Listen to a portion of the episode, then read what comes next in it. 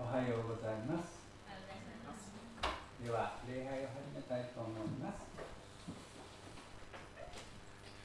少子、主の教えを喜びとし、昼も夜も、その教えを口ずさむ人、その人は流れのほとりに植えられた木、時が来ると実を結び、その葉は枯れず、そのなすことはすべて栄え。支援一辺二三節。では神様に賛美を捧げたいと思います。お体に差し障りのない方はお立ちいただきまして賛美歌の24番。父の神を賛美したいと思います。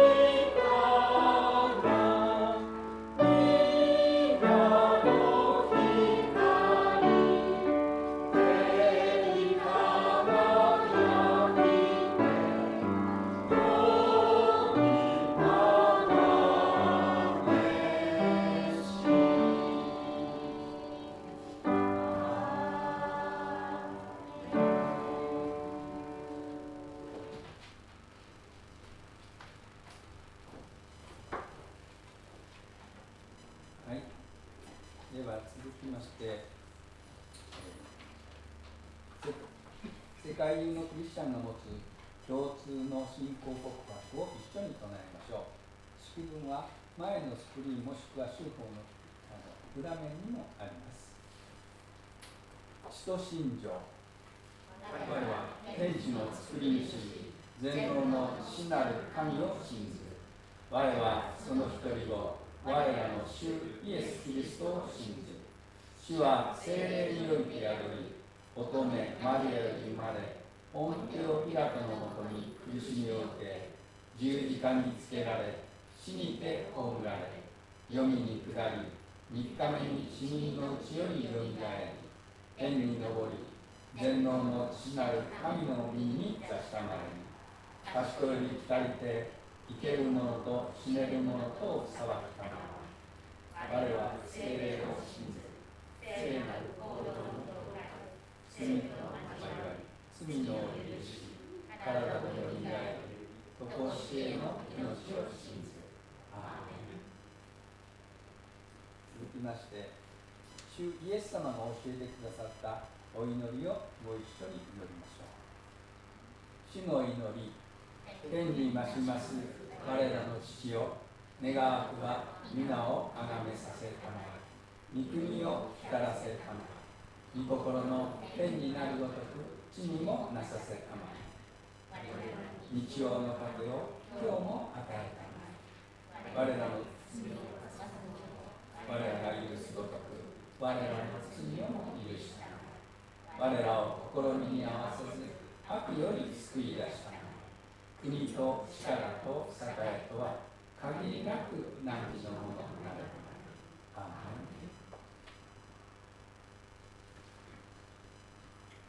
えー、では、えー、お祈りをしたいと思います。司会者が、えー、お祈りさせていただきますのでどうぞ皆様心を合わせてくだされば幸いです。では心を神様にさらに向けてお祈りを捧げます。愛する天のお父様私たち一人一人をそれぞれの場所からこのところに主が招いてくださってありがとうございます。これからしばらくの時神様あなたに心を向けあなたを心から賛美しあなたに祈りあなたの御言葉に耳を傾けることができますようまず私たち一人一人の心をどうぞあなたが整えてください。愛する天のお父様一人一人にあなたがあなたの精霊を豊かに注いでください精霊は私たち一人一人の心の内にあっていっぱいに満たされ主よ主の愛と恵みと憐れみと本当に感じ受け取ることができますように帰ってください神様は今私たち一人一人にあなたが望んでくださりこの礼拝がいっぱいに精霊がに注がれていること感謝いたしますどうぞしよう私たちの心を注ぎ出して賛美をしそして祈ることができますよ。またあなたの御言葉に耳を傾けることができますよ。あなたが助けてください愛する天のお父様どうか野町先生を豊かに祝福してあなたの愛の言葉をあなたの福音を先生に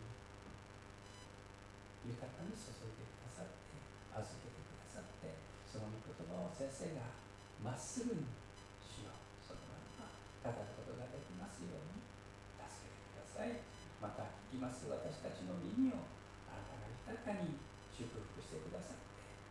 あなたが一人一人に伝えたいその御言葉を一人一人がかりと受け取ることができますように頼りてください愛する天のお父様来る主にどうぞしようあなたの御言葉が私たちを導いてくださいますあなたがいつも共にいてくださいますこの礼拝を心から喜んで捧げることができますよう頼りてくださいこの場に来れない方々もいらっしゃいますまた一人一人の心の中にはいろいろな思いがあります。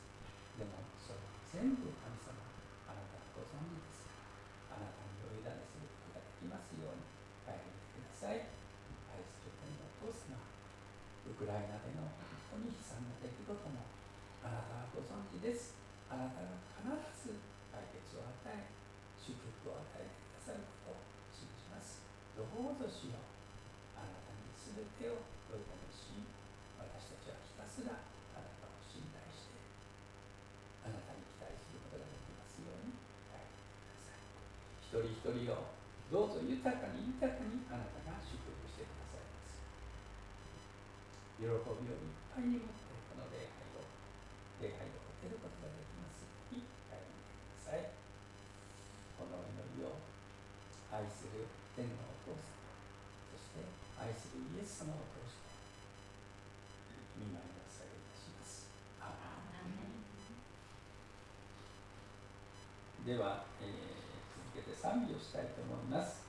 賛美歌の66番「聖なる聖なる」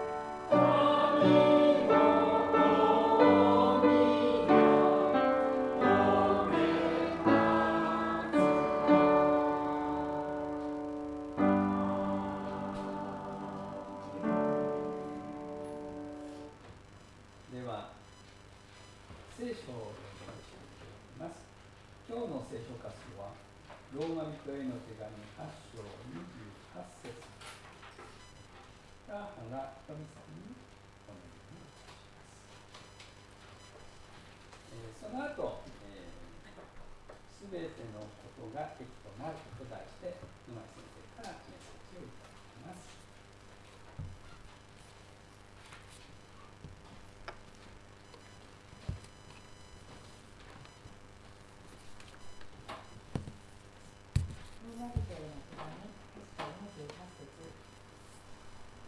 神を愛する人たち、すなわち神がご計画に従って召された人たちのためには、すべてのことが共に働いて益となることを私たちは知っています。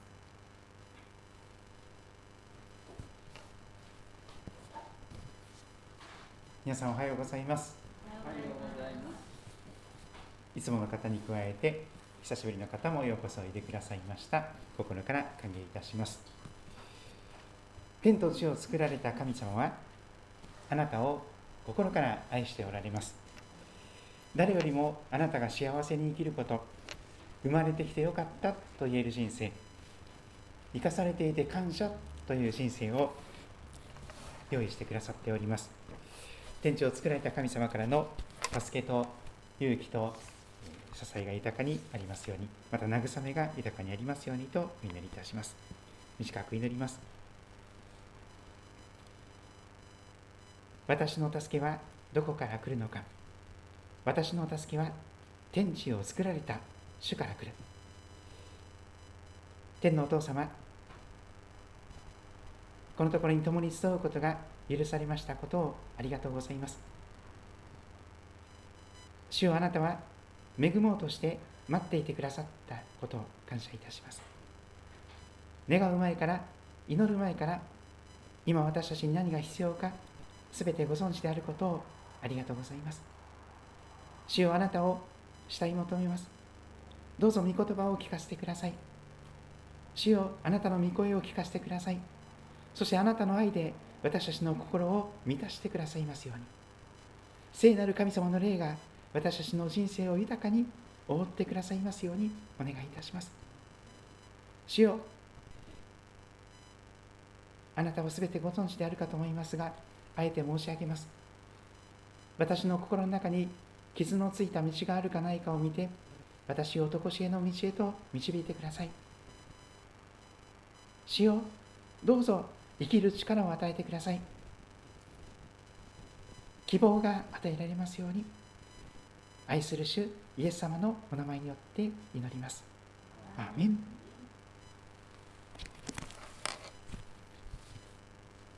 私は音楽を聴いたりするのがとても好きなんですけれども以前にも紹介しましたがローラ・ストーリーさんという方をご存知でしょうか？ローラ・ストーリーさんという方は高校時代に素敵な男性と出会ってそして結婚に導かれます。そして試練の時が訪れてまいります。ご主人が病気になってしまうのです。その病の中で苦しむご主人と一緒に生きる中で紡ぎ出された歌の歌詞があります。ブレッシング祝福という名の歌です。私なりに日本語に訳したものをご紹介いたします。私たちは祝福を求めて神様に祈ります。平安を求めて祈ります。家族の平安を家族の祝福を祈り寝ている間も守られるようにお祈りします。癒しのために祈ります。願いが叶えられることを、ね、祈ります。全能の神様の御手によって私たちの苦しみが取り除かれることを祈ります。私たちが願い求める間神様あなたはそれぞれの祈りに耳を傾けていてくださり私たちが願う以上に祈りに応えてくださり大きな愛を示してくださいます。もし神様の祝福が落ちてくる雨を通して注がれるのだとしたら涙を通して癒しがもたらされるとしたら何日も何日も眠れない夜が神様が私と共におられるということをよく知るための眠れない夜だとしたら人生のさまざまな痛みや苦しみが姿を変えた神様の憐れみ祝福だとしたら私たちは知恵を知恵を求めて祈ります。そして主よあなたは私たちに耳を傾けてくださいます。でも私はあなたを遠くに感じることがあります。その時私たちは怒ります。泣き叫びます。そして私たちはあなたが良い方であることを疑ってしまいます。あなたが私を愛しておられることを疑ってしまうのです。まるで聖書に記されているすべての約束だけでは足りないかのように。獣のように泣き叫びます。あなたは絶望的な叫びに耳を傾けてくださり私たちが主を信頼する信仰を持つまで待ち望んでくださいます。もし神様の祝福が雨粒を通して注がれるのだとしたら涙を通して癒しがもたらされるのだとしたら幾千の眠れぬ夜が神が共におられることをよく知るための夜だとしたら人生の苦難が姿を変えた神の憐れみだとしたら友達が私たちを裏切る時暗闇が勝ち誇るかのような時ここは私たちの本当のふるさとではないことをその痛みが心に刻むことを知ります。最悪に思える私の失望の数々ズキズキと痛む人生のうずきこの世が満たすことのできない偉大な渇き天のふるさとへの憧れをもたらすものだとしたら人生の苦しみ土砂降り嵐辛すぎる夜が姿を変えた神様の憐れみなのだとしたらそんなことが歌われている歌なんです。今日は「すべてのことが益となる」という題をつけておりますがそのすべてのことの中にはとてもとても感謝できないことマイナスにしか思えないこと痛みとか苦しみとかそういうものが含まれております。実は聖書が語る人間は命の源である愛の源である神様から離れて生きることを選び取りました。自分で選んだんです。神様なんかいなくても私一人で生きていけます。そして神様から離れてしまったんです。それが罪です。その時私たちの体から命が失われました。霊的な死の状態に陥ったんです。霊的にはもう死んでしまったんです。流れに流されるままの状態です。それでも神様は私たちを愛してやまないで永遠の命を再び与えようとしてくださって姿を変えた神様の憐れみとして人生におけるさまざまな苦しみそして死を備えてくださいました。それは普通には感謝できない祝福とは思えないものですがそれはこの世が満たすことのできない本当の霊的な渇きをもたらします。真剣な祈りをもたらします。そして生ける神様との関係の回復が与えられてまいります。この地上のどんなものが満たされても満たされることのない心が満ち足りて天のふるさとの国籍天国の国籍をいただくことができる。そんな祝福へと招いていきます。ローマ人への手紙パウロという人物が書きました。昔大迫害者そして後に復活のキリストに出会った後最初の宣教師あるいは伝道師として用いられた人物であります。そのパウロがローマ人への手紙8章28節で聖書の中の約束のすべてをまとめたようなことを語ります。今日の御言葉のところ週報をお持ちの方はご参照ください。ローマ人の手紙8章28節です。新海訳2017で読ませていただきますがそれぞれの訳で聞き比べてくださればと思います。神を愛する人たちすなわち神のご計画に従って召された人たちのためにはすべてのことが共に働いて益となることを私たちは知っています。そのように記されております。もともとの言葉で読みますならば私たちは知っていますという言葉から始まります。私たちは知っています。すごいことを知っています。何を知っているのか。すべてのことが共に働いて益となるということを知っているというのです。それを知っているならばどんな人生の荒波が押し寄せても希望が吹き消されることがありません。希望は失望に終わりません。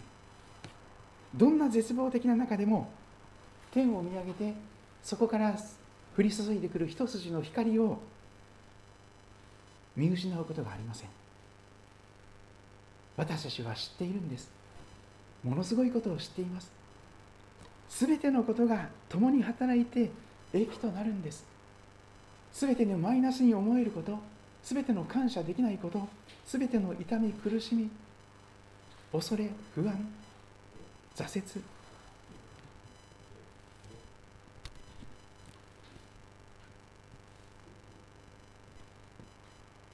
しかし日本語の聖書を読みますと神を愛する人たちすなわち神のご計画に従って召された人たちのためにはと記されています。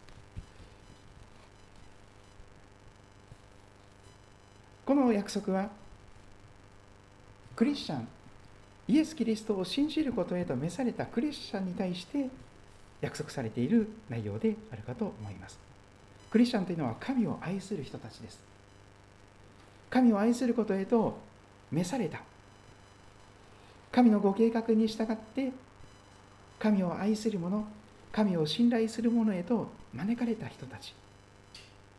その招きは無条件の招きです。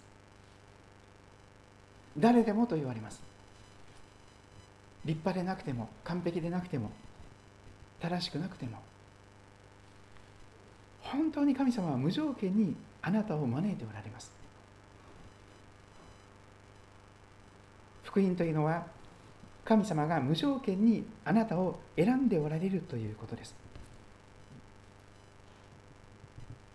無条件ですからふさわしくなくてよいのです。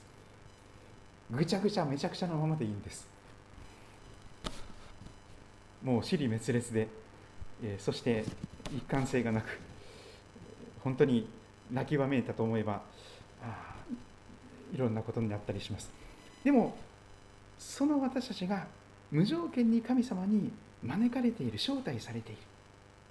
神を愛する者神を信頼する者へと招かれております。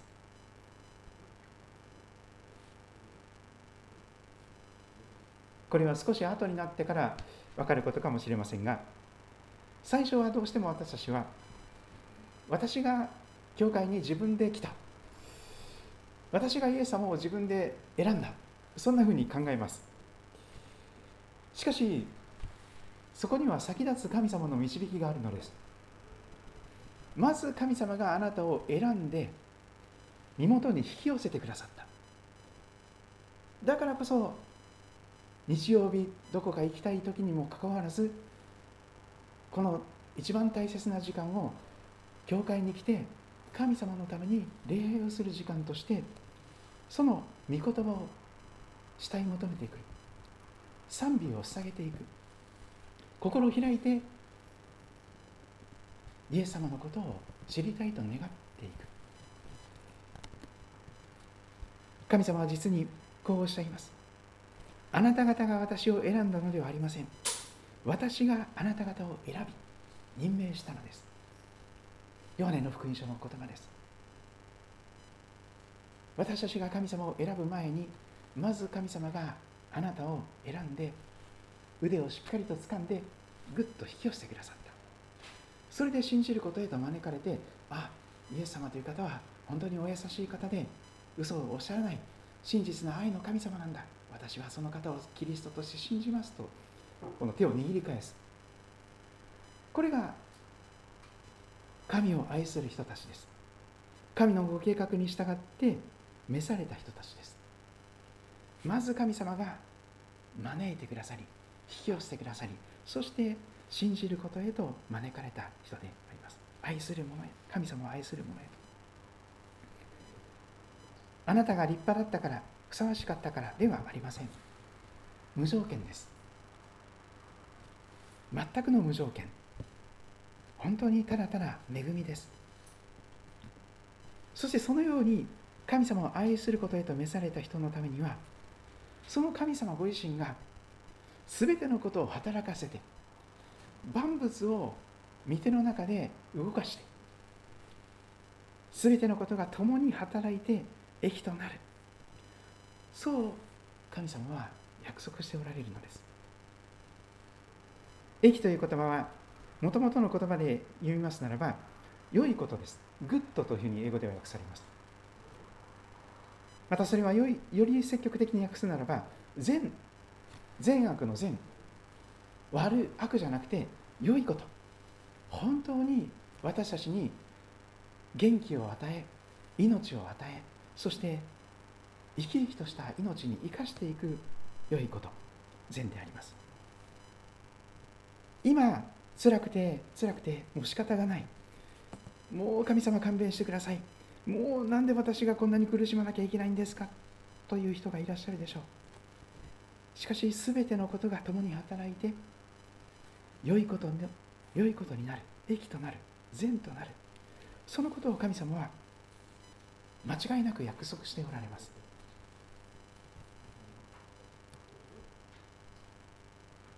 今日まず覚えたいことはこの全てのことが共に働いて益となるという意味ですけれどもその益となるという意味は私たちがイエス様のように変えられるそういう約束です。それが益です。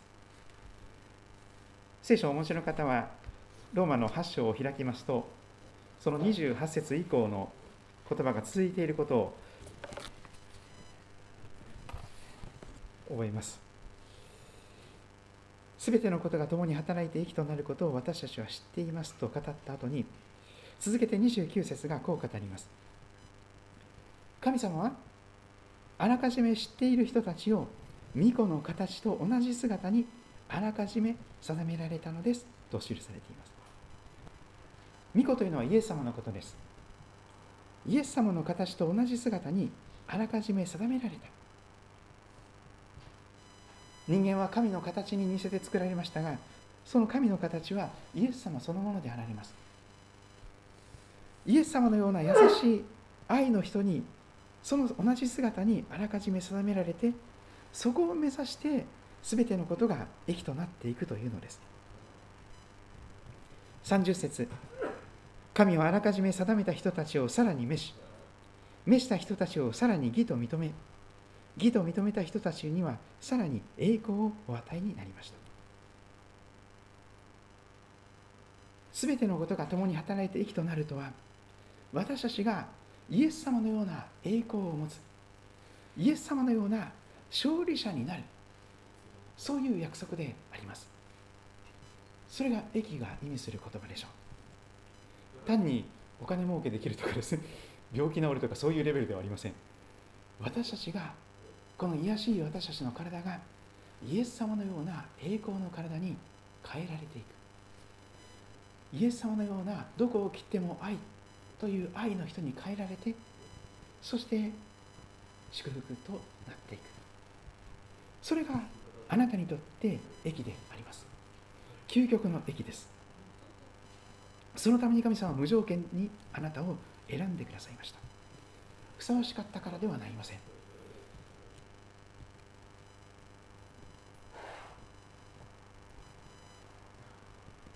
続く31節からを見ていきますと神様が天地を作られた神様がなんと私たちのあなたの味方になってくださっていると語ります。神様があなたの味方なんだ。あの私仮面ライダーとかですねそういうのを昔見たことが記憶ありますけど神様は最強無敵です。最強無敵です。敵なし。でもその神様が私たちの味方になってくださっているということはものすごい力強いことではないでしょうか。誰も敵対できない。神様が私たちに代わって敵を全部やっつけてください。神様が私たちの味方であるならば私たちは全てにおいて圧倒的な勝利者となれると語ります。31節がそのことを語り始めます。ではこれらのことについてどのように言えるでしょうか。神が私たちの味方であるなら誰が私たちに敵対できるでしょう。と問いかけます。神があなたの味方であるなら誰があなたに敵対できるでしょう。誰もできません。悪魔でさえもできません。どんな狡猾な存在でもずる賢い存在でもあなたに敵対できません。なぜか32節。私たちすべてのためにすでにご自分の愛する一人息子ご自分の御子さえも惜しむことなく死に渡された神様がどうして御子イエス様と一緒に御子と共に全てのものを私たちに恵んでくださらないことがあるかと語りますパウロが語るこの福音の最高峰ですね。一番の高値です。私たち全てのためにご自分の御子さえも惜しむことなく死に渡された神様。これが聖書の神様です。愛する一人息子でさえも惜しみなくあなたのために身代わりに死に渡してくださった。とてつもなくありえない愛です。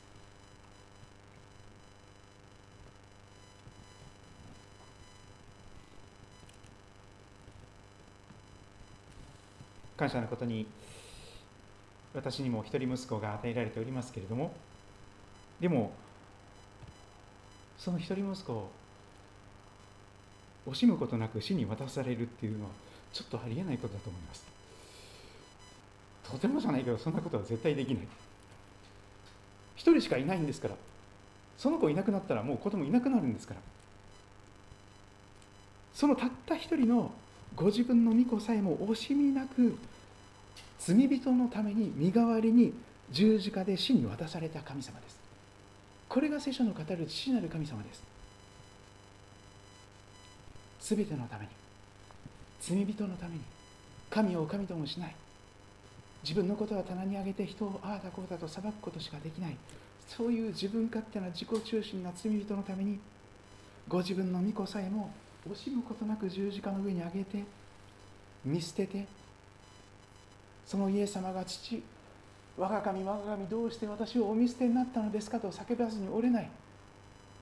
でも無視してしかとしてそして助けない。見殺しにする。罪人の手に引き渡す。それほどの愛が神様の愛なんです。ご自分の御子さえも惜しむことなく死に渡されるのがこの愛なる神様であられます。罪人をそこまで極みまで愛してくださるのです。その神様がどうして御子イエス様と一緒に全てのものを恵んでくださらないことがあるかと語ります。もうすでに一番良いものを捧げてくださったんです惜しみなく。そうするとですね他の全てのものはもちろん必要なものを全部惜しみなく本当に惜しみなく与えてくださるんでしょう。それが聖書の神様です。ですから求めなさい。そうすれば与えられます。叩きなさい。そうすれば開かれます。探しなさい。そうすれば見つかります。と語っておられます。誰であってもです。どんなに自分勝手で自己中心で散々汚れたことをしてきて散々後悔の多い人生を生きて。でもそれでもそのようなもののためにご自分の御子さえも惜しむことなく死に渡された方が愛する父なる神様であられます。つまり神様はもう絶対的にあなたの味方になっていてくださるんです。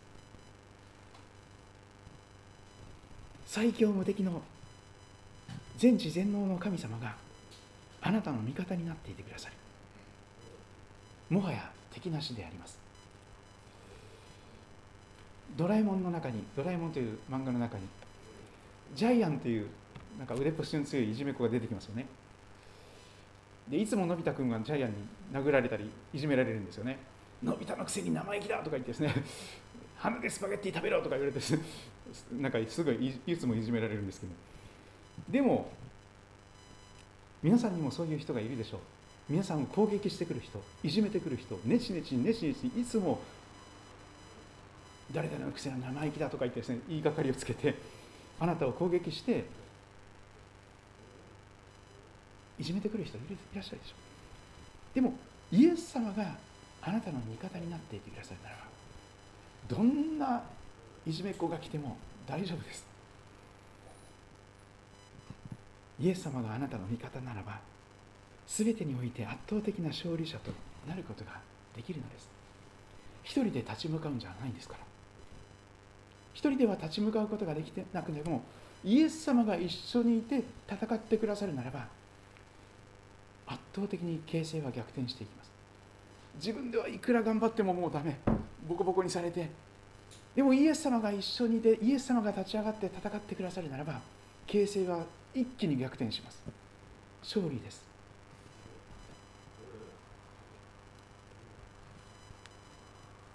敵対する人というのは私たちを訴える人たちです。あなたそれでもクリスチャン？あなたそれでも教会に行ってるの？とか言ってね。こう訴える人。ですから33節パウロは語ります。誰が神に選ばれた者たち？誰が神に選ばれたあなたたちを訴えるのですか？神が義と認めてくださる。誰があなたを罪に定めようとしても死んでくださった方いやよみがえられた方であるキリストイエス様が神の右の座にいてしかも私たちのために四六時中取りなしていてくださる。今もイエス様は生きてらっしゃるんです。十字架にかかってお墓に葬られました。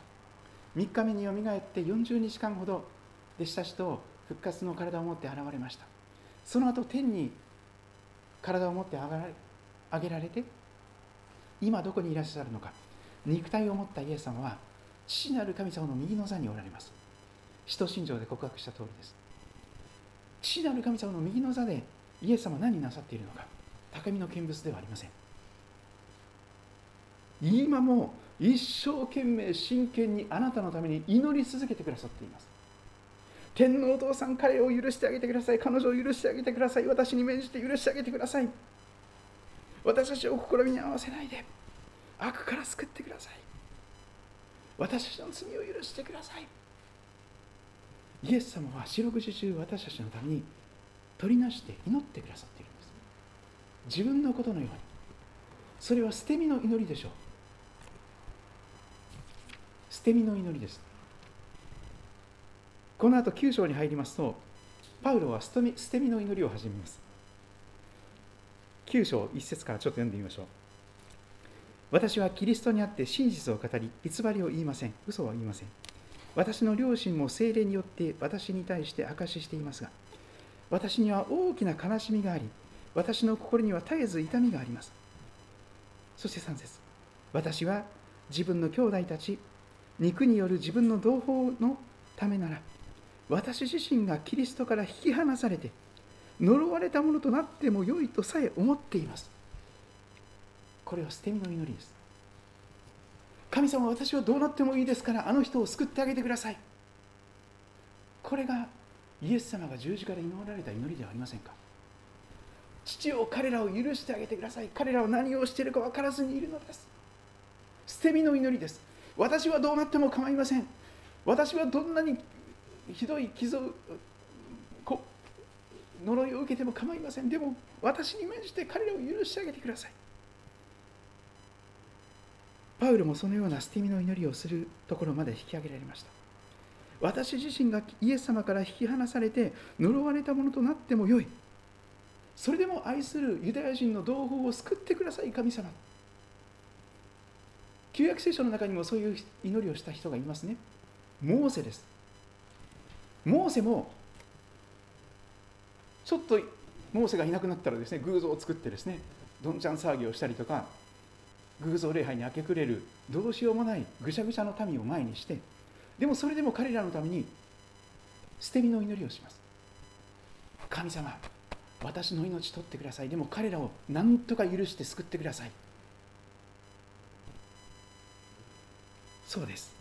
イエス様は今も十字架にかかっただけでなくて父なる神様の右の座で捨て身の祈りをしてくださっているんです。私はどうなっても構いません。私に免じて彼らを許してください。その依存症から解放してください。その在籍感から解放してください。その罪の奴隷から本当に自由に後悔の多い人生でしょう。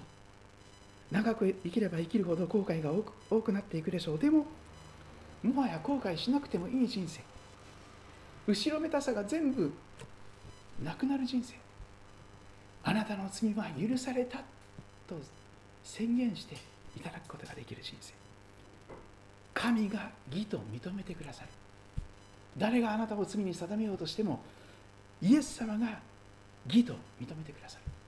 あなたには罪はもうありません。あなたにはもう罪がありません。あなたは正しい義人です。もはや罪人ではありません。そこまでのことも言われているかもしれません。神が義と認めてくださるのです。そしてパウロは35節以降で全てのことを働かしてのその全てについてちょっといろいろと具体的に語り始めます。誰が私たちをキリストの愛から引き離すのですか？その後ですね。苦難ですか？苦悩ですか？迫害ですか？飢えですか？裸ですか？危険ですか？剣ですか？これが全てのことを働かしての全てです。苦しみであったり悩みであったり迫害であったり飢えであったり裸危険剣。今の言葉で言うならばいじめ差別虐待 DV ハラスメント失恋失業裏切り離婚貧困病気心の病事故怪我災害死別でしょ。う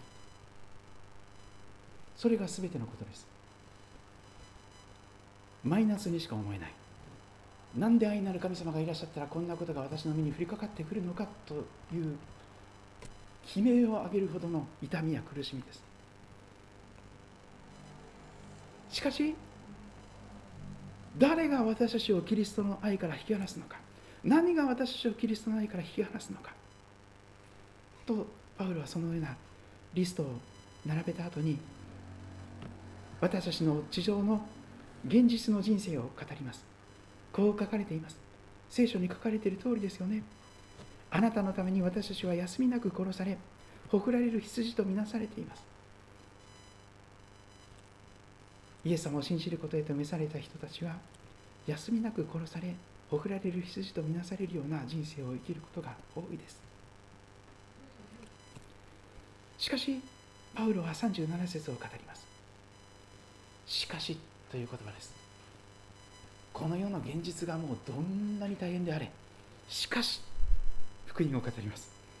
しかしの後は必ず福音が語られます。しかしこれら全てにおいても苦難苦悩迫害飢え裸危険剣それら全てにおいても私たちを愛してくださった方イエス様父なる神様聖霊なる神様によって私たちは圧倒的な勝利者ですと語られます圧倒的な勝利者です。自分の力でそうなることはできません。でも私たちを愛してくださったイエス様によって圧倒的な勝利者になれる。それが全てのことが働いて益とされるということでしょう。イエス様のような圧倒的な勝利者にあなたがなれますというあなたの明るい未来を約束しています。あなたの未来は明るいのです。圧倒的な勝利者なんですから。もういじめられっ子にねしねしいじめられる必要がありません。もう勝つんです。打ち負かすことができます。ジャイアンでさえも。あなたをねしねしと攻撃していじめてくる人。特にお金がお金が絡むとですね人はなんか冷たくなりますよね。親でさえも子供に対してお金が絡んでくると途端に機嫌が悪くなることが多いでしょう。私の父もそうでした。子供がなんかお金必要だお金がもっとかかると言い始めると途端にお父さんの顔が曇ってですね怒り始める。それ誰でもありえるでしょう。ありえますよ。お金が絡んでくると人の心はかき乱されますから。自分のためにもっと使いたいお金がそれが他のために使わなきゃいけないとか言ったらすごく腹が立ってくるでしょう。しかし神が私たちの味方なので私たちは全てにおいて圧倒的な勝利者となる。と宣言してくださっています。最後に38節からのところを見ていきましょう。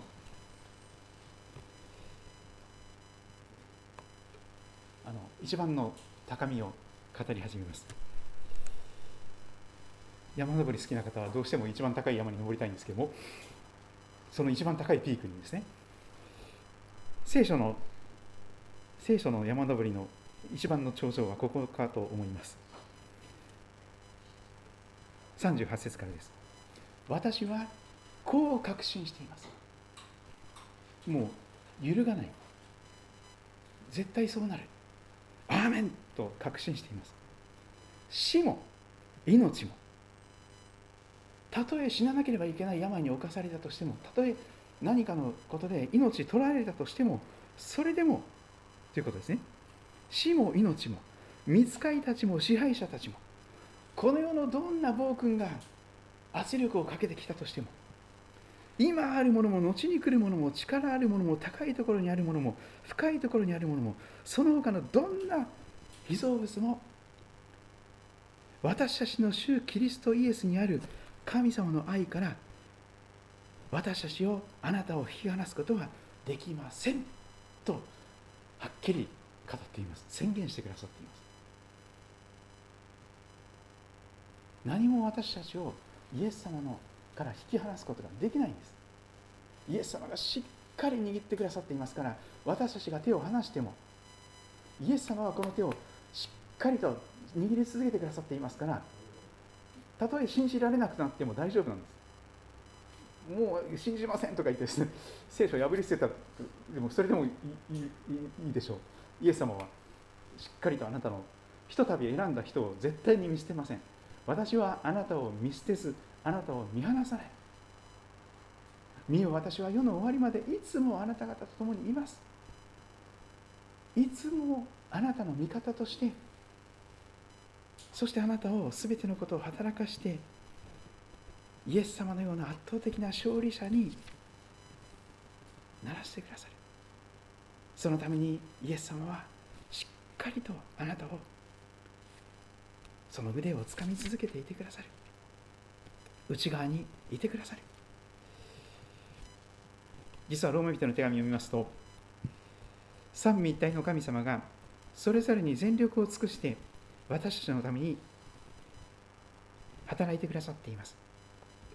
イエス様は父なる神様の右の座でそのように取りなしてくださいます。捨て身の祈りで。父なる神様は本当に愛する一人息子を与えたほどにもう愛の極みを尽くしてくださっています。そして私たちのうちに住んでくださる精霊御霊と呼ばれる方は私たちの心の中で一生懸命祈ってくださっています。ローマの8章26節27節を最後に見ていきましょ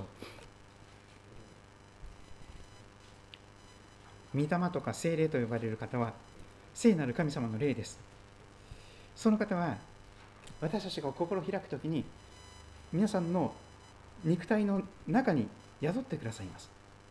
皆さんの体を精霊の宮神の神殿としてくださりそこに永遠に住んでくださる方です。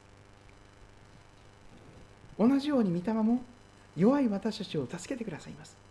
そうです。私たちはとても弱いのです。弱っちいのです。すぐに泣き叫びます。どうしたらいいか分からずに取り乱します。死に滅裂になります。自暴自棄になります。そして私たちは何をどう祈ったらよいか分からなくなるんです。祈れない。本当に霊的に落ち込んでしまうと祈れなくなります。祈りの言葉出てこなくなります。でもその時でさえも大丈夫なんです。あなたのうちに住んでいてくださる御霊ご自身が言葉にならないうめきを持ってあなたのために代わりに祈ってくださる。取りなしてくださる。今あなたに必要なものを真剣に捨て身で取り出してください人間の心を探る方は御霊の思いが何何であるかを知っておられます。なぜなら御霊は神の御心に従って生徒たちのために取りなしてくださるからです。結論を3つにまとめたいと思います。すべてのことが共に働いて益となるとは私たちがイエス様のような勝利者になるという約束です。それが益です。イエス様のような勝利者になれる。2つ目は神様が私たちの味方なので私たちは全てにおいて圧倒的な勝利者となれます。3つ目は神様の愛から私たちを引き離すものは何もない。ということです。誰があなたを罪に定めようとしても大丈夫です。神様があなたは立派なちゃんとしたクリスチャンです。それをちゃんくりと言いますけどちゃんとしたクリスチャン。ちゃんくりなんかちゃんこ鍋みたいですけど。あなたも私もちゃんとした立派な本物のクリスチャンですよとイエス様が宣言して太鼓判を押してくださる。それが義と認めてくださるということでしょうし神が味方になってくださって弁護してくださるということです。この人はもはや罪人ではありません。私が全ての罪を身代わりに肩代わりしましたからこの人の罪の借金もありません。この人は私の愛する子私はこの人を心から存在そのものを喜んでいるんです。そんなふうに神様はあなたの存在そのものを喜んでくださっています。何ができなくても大丈夫です。お祈りをしていけたらと思います。神を愛する人たちすなわち神のご計画に従って召された人たちのためにはすべてのことが共に働いて益となることを私たちは知っています。この御言葉を思い巡らしながらそれぞれに思いを神様に申し上げていきましょう。